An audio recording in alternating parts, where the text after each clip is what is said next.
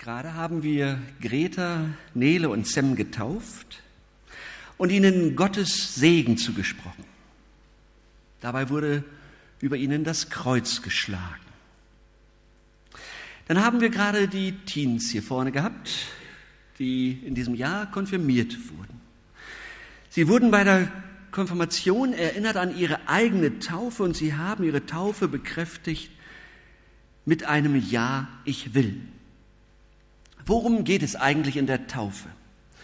Wir hören es immer wieder, Gott sagt Ja zu dir, du sagst Ja zu ihm. Und so ist das auch genau richtig. Zwei Erlebnisse mit der Taufe. Ich sollte eine 20-Jährige taufen und wir haben den Raum der Baptisten gemietet, um das Taufbecken benutzen zu können. Und in Absprache mit dem Propsten habe ich dann an die Gemeinde der Baptisten geschrieben, dass ich mich freue, in ihrer Gemeinde eine Ganzkörpertaufe, so der Fachbegriff, durchführen zu können. Und der Pastor hat dann, so hat er mir erzählt, diesen Brief dann in der Gemeinde vorgelesen. Und an dem Punkt, als er sagte, eine Ganzkörpertaufe, da hat die Gemeinde laut losgelacht. Äh, für Baptisten gibt es gar keine andere Taufe. Ja? Alles andere ist eine Besprengung. Ja? ja. Deshalb, deshalb laut losgelacht. Ein zweites Erlebnis.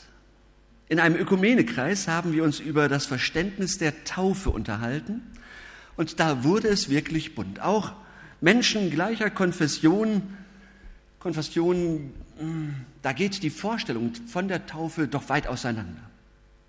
Und ich konnte erzählen, dass unsere Sarah aus rechtlichen Gründen erst mit 14 Jahren getauft wurde. Ich selbst stehe voll und ganz zu meiner Kindertaufe und zur Kindertaufe allgemein, musste aber erleben, was es bedeutet, wenn eine 14-Jährige dort steht und auf die Frage, warum willst du eigentlich getauft werden, sagt, weil ich an Jesus glaube. Und dann äh, frage ich mich, hat das nicht auch seine tiefe Bedeutung, dass es eine Glaubenstaufe gibt? Dass Menschen, ja, also ich fand es echt stark. Da überlegt man sich, ob diese Form nicht auch wirklich eine Berechtigung hat. In dem Ökumenekreis hatte ich dann gesagt, äh, also für mich ist es so, dass die Taufe immer auch eine Antwort braucht. Also eine, die, die Antwort ist der Glaube. Und die Pastorin der Baptisten sagte dann, ja, und bei uns ist es umgekehrt. Äh, die Taufe ist die Antwort auf den Glauben. Ja? Heute möchte ich gerne einen Aspekt der Taufe beschreiben. Worum soll es gehen? Wer Wild-West-Romane gelesen und Westernfilme gesehen hat, kann sich wahrscheinlich an manche Szenen erinnern, wenn die Cowboys ihre riesigen Rinderherden zusammengetrieben haben, am Feuer Brandeisen erhitzten und jedes Rind dann mit einem Brandzeichen gekennzeichnet haben. Warum machen sie das? Mit dem Brandeisen signieren die Ranger die Rinder, kennzeichnen sie als ihren Besitz. Das unauslöschliche Brandzeichen signalisiert schlicht und ergreifend, Hände weg von diesem Tier, dieses Tier gehört mir. Und was hat das mit der Taufe und dem Segen zu tun? Das deutsche Wort Segen ist abgeleitet von dem lateinischen Signare und bedeutet zeichnen, unterzeichnen, bezeichnen, kennzeichen. Gott segnet mich besagt also von der deutschen Wortgeschichte her, Gott signiert, kennzeichnet mich als sein Eigentum. Ich gehöre ihm. Er sorgt dafür, dass nichts und niemand mich ihm streitig machen kann. Er hat mich teuer erkauft und mir das Signum, das Kreuzeszeichen seines Segens dann sozusagen aufgedrückt, weil er mich liebt und die Ewigkeit mit mir verbringen will. Signare, signieren, segnen. Das sagt nicht nur etwas über die Eigentumsverhältnisse aus, Die Signatur auf dem Gemälde weist zum Beispiel auf den Schöpfer, auf den Urheber des signierten Werkes hin. Der Gott, der mich segnet, der mich signiert, bekennt sich damit auch zu seinem Werk. Er und sie sind mein Werk, meine Schöpfung. Für ihn, für sie stehe ich mit meinem guten Namen. Das sagt der Schöpfer. Und wenn ihr Konfis das äh, so äh, bestätigt habt bei eurer Konfirmation, dann hört das bitte auch, dass der lebendige Gott sagt, ich stehe zu euch, zu meinem Werk. Besser kann es nicht sein. Gott segnet, segnet mich heißt, ich bin ein handsigniertes Kunstwerk Gottes. Schlicht und ergreifend. Machen wir uns wahrscheinlich nicht so oft klar. Ein handsigniertes Kunstwerk Gottes. Kann ich das wirklich glauben? Du bist kein Kind des Zufalls, keine Laune der Natur. Du bist ein Gedanke Gottes, ein genialer noch dazu. Du bist du. Das ist der Clou. Der Herr segne dich, heißt also, du trägst Gottes Signatur. Ich bin signiert, auch durch das Kreuz. Ein Junge fragt bei der äh, Bergwanderung seinen Vater, Papa, sind auf den Bergen, auf denen die Kreuze stehen, so viele Menschen gestorben? Nein, erklärt der Vater, ein Kreuz auf einem Gipfel bedeutet, Menschen haben den Berg mit seinen Gefahren besiegt und bezwungen. Hier ist das Kreuz ein Zeichen des Sieges, nicht des Todes. Und wie viele Berge gibt es in unserem Leben? Berge von Schwierigkeiten, von Sorge und von Not. Berge von Leid und Schuld, Berge von Mühsal und Einsamkeit. Und Jesus hat all diese Berge bezwungen und besiegt. Auf all diesen Bergen steht schon längst das Kreuz Jesu und das Kreuz des Sieges. Wenn wir uns an Jesus halten, werden wir auf diesen Bergen nicht abstürzen, sondern überwinden und meistern. Natürlich kann das dauern, bis der Sieg sichtbar wird. Da wird es manche schlaflose Nacht noch geben, da können noch viele Tränen geweint werden. Doch steht über diesem allem das Kreuz, das Siegeszeichen. Es ist nicht mehr das Zeichen des Todes und des Fluches, sondern das Zeichen des Sieges. Denn Jesus trägt den Fluch des Todes, er trägt das Gericht für uns und überwindet.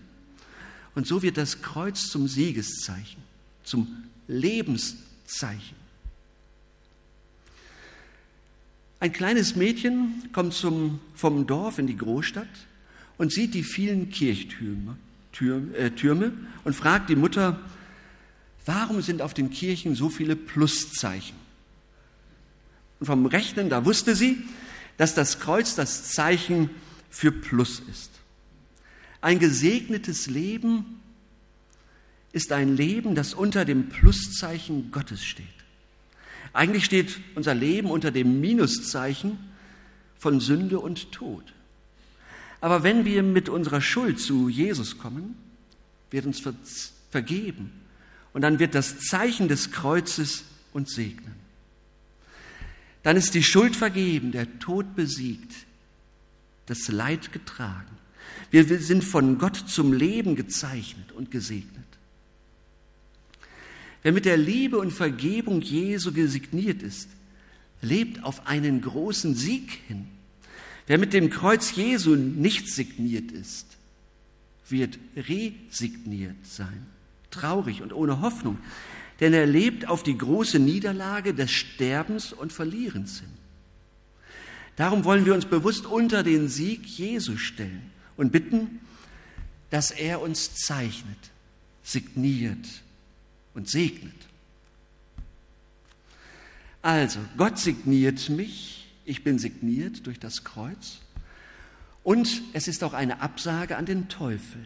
Wer sich taufen lässt, Wer den Segen Gottes empfängt, gehört nun zu dem dreieinigen Gott. Damit ist aber auch klar, allen anderen Mächten wird eine klare Absage erteilt. Das ist so wie im richtigen Leben. Wenn ich Ja sage zu einem Termin, sage ich Nein zu dem anderen Termin. Sage ich Ja zu der einen Frau, sage ich Nein zu den anderen Frauen. Sage ich Ja zu Jesus, sage ich Nein zu allen wiedergöttlichen Mächten. Warum? Weil ich jetzt Jesus gehöre. Und Taufe, ich sage mal, Taufe, das Schlimmste ist überstanden. Der Apostel Paulus beschreibt es so, dass wir bei der Taufe das Schlimmste im Leben tatsächlich überstanden haben. Was ein Mensch jemals erleben kann, nämlich die Angst vor dem Tod. Für Paulus hat das Taufwasser eine doppelte Bedeutung. Das Wasser ist zu einmal Lebensquelle und auf der anderen Seite todbringende Flut. Beides zusammen. Das Taufwasser symbolisiert Leben und Tod. Wer, wir übergießen den Täufling mit lebendigem Wasser und bedenken zugleich, dass es auch eine tödliche Flut sein könnte, in die wir eingetaucht, eingetauft worden sind und die wir heil überstanden haben. Und die Sünden sind abgewaschen. Denn Gott will ja nicht, dass wir untergehen. Er will nicht, dass wir in der Angst umkommen, sondern dass wir als lebendige Christen leben. Und wie Jesus durch die Lebensmacht Gottes, des Vaters vom Tode auferweckt wurde, so schenkt er auch uns neues Leben. Das ist das Schöne und Befreiende an der Taufe. Mir wird das neue Leben geschenkt. Mir wird das neue Leben geschenkt. Daran müssen wir uns wohl immer wieder erinnern. Und wenn die Kinder hier ihre Taufkerze hingestellt haben, dann könnt ihr den Kindern heute vielleicht noch mal erklären, was denn da passiert ist, als sie getauft wurden. Die haben das ja jetzt mitgekriegt, was hier passierte. Dann können wir als Eltern, als Großeltern den Kindern, den Enkelkindern noch mal erklären, was da passiert ist. Vielleicht nehmt ihr Beispiele aus der Predigt, was denn hier oder an durch die Taufe mit ihnen geschehen ist. Denn bei jeder Taufe werden wir auch an die eigene Taufe erinnert. Daran, dass Gottes Ja über unserem Leben steht, dass wir gekennzeichnet sind und ein wunderbares, signiertes Kunstwerk unseres Schöpfers sind. Und ein Vers der Bibel beschreibt das meines Erachtens wunderbar. Gott spricht, fürchte dich nicht, denn ich habe dich erlöst. Ich habe dich bei deinem Namen gerufen, du bist mein. Amen.